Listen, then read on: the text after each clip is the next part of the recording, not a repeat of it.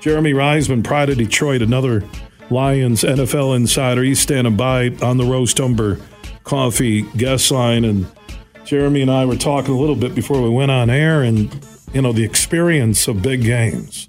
Uh, Goff being comfortable in the pocket, injuries on the O line.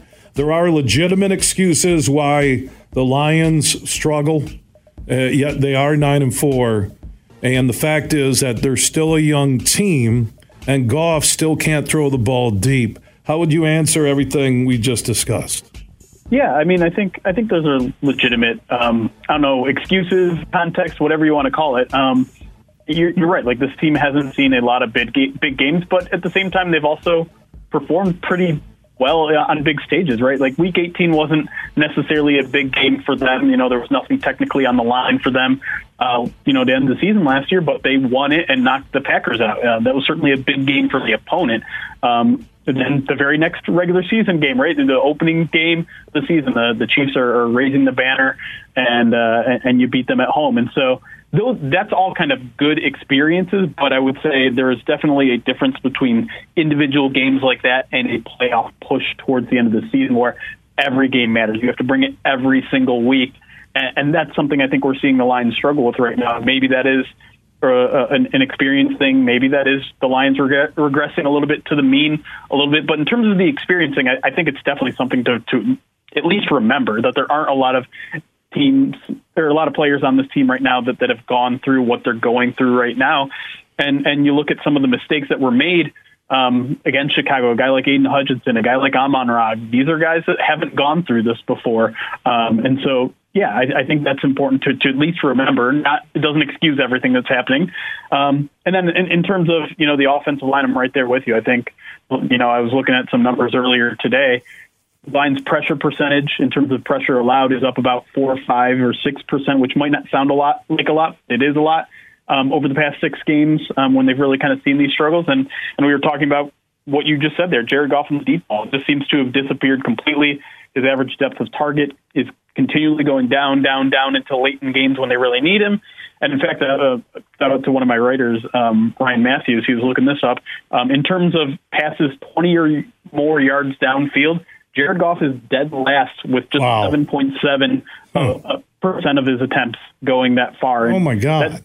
Right, and and and you can see defenses starting to adjust to that a little bit, right? You you see um, they're taking Amon Ra out from you know the, the middle of the field. They're they're playing zone close to the field because they don't fear anyone beating them over the top, which I, I think speaks to some of the frustrations that Lions fans are, are starting to have about the lack of use of Jameson Williams, or at least the lack of targeting of Jameson Williams. So you're Dan Campbell, you're Ben Johnson, you're Brad Holmes. Uh, you have access to all the analytics you're talking about with your team from Pride of Detroit, Jeremy Reisman by the way, joining us on the Roast Umber Coffee guest line. You have Jamo Williams, and you have the lowest amount of attempts, 20 yards or more. That That's pathetic in my book, Jeremy. It is flat out insane. I know they're in love with their running backs. I know they're in love with the running game. But you have got to stretch the field. As Jeff Risdon pointed out last hour, when Tyreek Hill went down last night for Miami, they're a different football team. When he's in and stretches the field, they're a different football team on the positive side. It's simple football 101 math, and I don't get how the coaches and Goff and Ben Johnson and Campbell can't figure this out.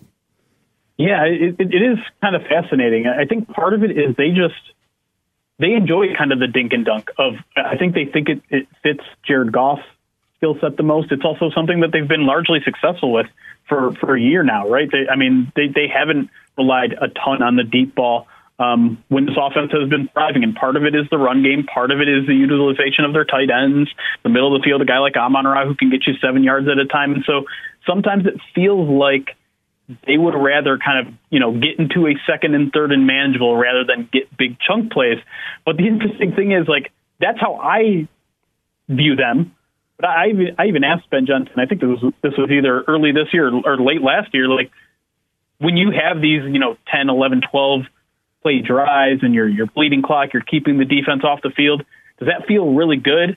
Um, and Ben Johnson's answer was like, "No, I'd rather score on one play." And I'm just, and and that's that's where the disconnect happens to me because I don't I don't feel like he calls plays with that mentality. And like I said, it's worked for a very long time here in Detroit with, with what, what Ben Johnson is doing. But I do feel like at least in these past few weeks, and granted, listen, the, the Packers have a, a better defense than, than I think a lot of people give them credit for, even though they struggled obviously last night. The Bears definitely have a, a really good defense. So some credit goes to what they're doing, but at the same time, I'd like to see the Lions mix things up a little more. I'd like to see them take a little bit more shots on the outside, use their outside receivers a little bit more because we know people are starting to target in on those interior uh, targets, and, and it's it's, strugg- it's it's making the line struggle a little bit right now.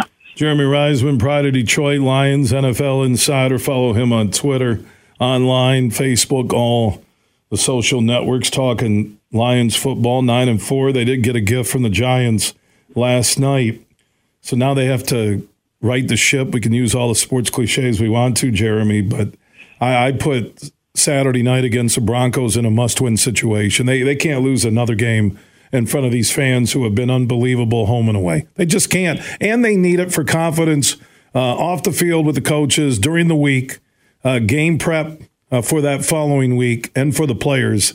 They desperately need a quality four quarter performance on Saturday night at Ford Field. Yeah, I mean, I, I think I'm, I'm, with you. I feel like they have not performed their best in front of the home audience really all season, um, and and it would be really nice to have that in front of a, a primetime audience, a, a raucous Detroit Ford Field. I mean, I was there for the Monday night game, and and man, I haven't seen Detroit like that in a long time. And, and granted, given that this one's going to be on a Saturday night uh, at home, it, it you know, they, they deserve a, a good performance there. It's not going to be easy. I do think this, I mean, the Broncos have won six out of the last seven games. Their defense has turned things around completely.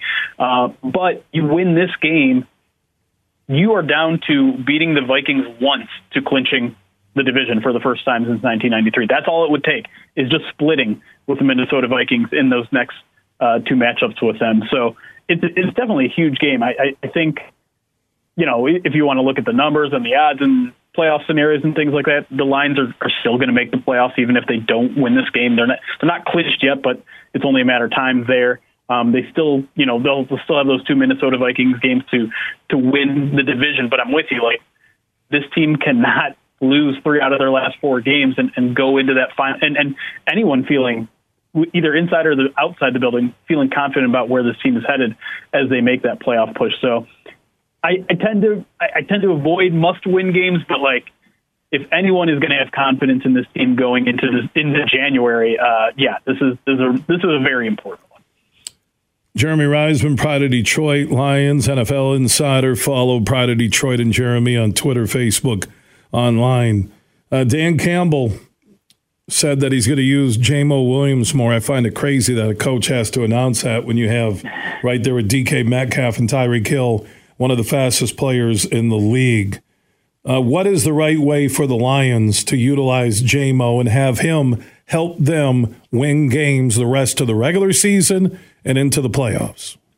Yeah, I think it's just it's getting the ball into his hands in open space. Um, you know, we saw them try that a little bit uh, over the past month or so with with some quick wide receiver screens. I mean, they they they gave him the ball uh, last week on, on, a, on a kind of you know end around reverse whatever you want to call it. And and some of those things work some of those things haven't but I'd like to see it a little bit more in terms of route running in terms of catching the football. And I know it's taken a while I think for this coaching staff to trust him. It's taken a while for Jared Goff to trust him but I really think he turned a corner around the Chargers game where he's open there. He's he's making the right reads. He's he's he's, he's running his routes to the right depth. As, as Antwaan Randle El likes to say all the time, he's in the right place at the right time. Um, and he's caught the balls. Like I, that, that was obviously a big concern with him too, is, is all the drops, and we haven't really seen a drop from him in a while. So to me, he's done everything he needs to do to earn that trust. And so it doesn't have to be a deep ball every time. It doesn't have to be one deep shot in the middle of the random third quarter drive that that is nowhere near him. Get him involved in slants. Get him involved in curls. Get him involved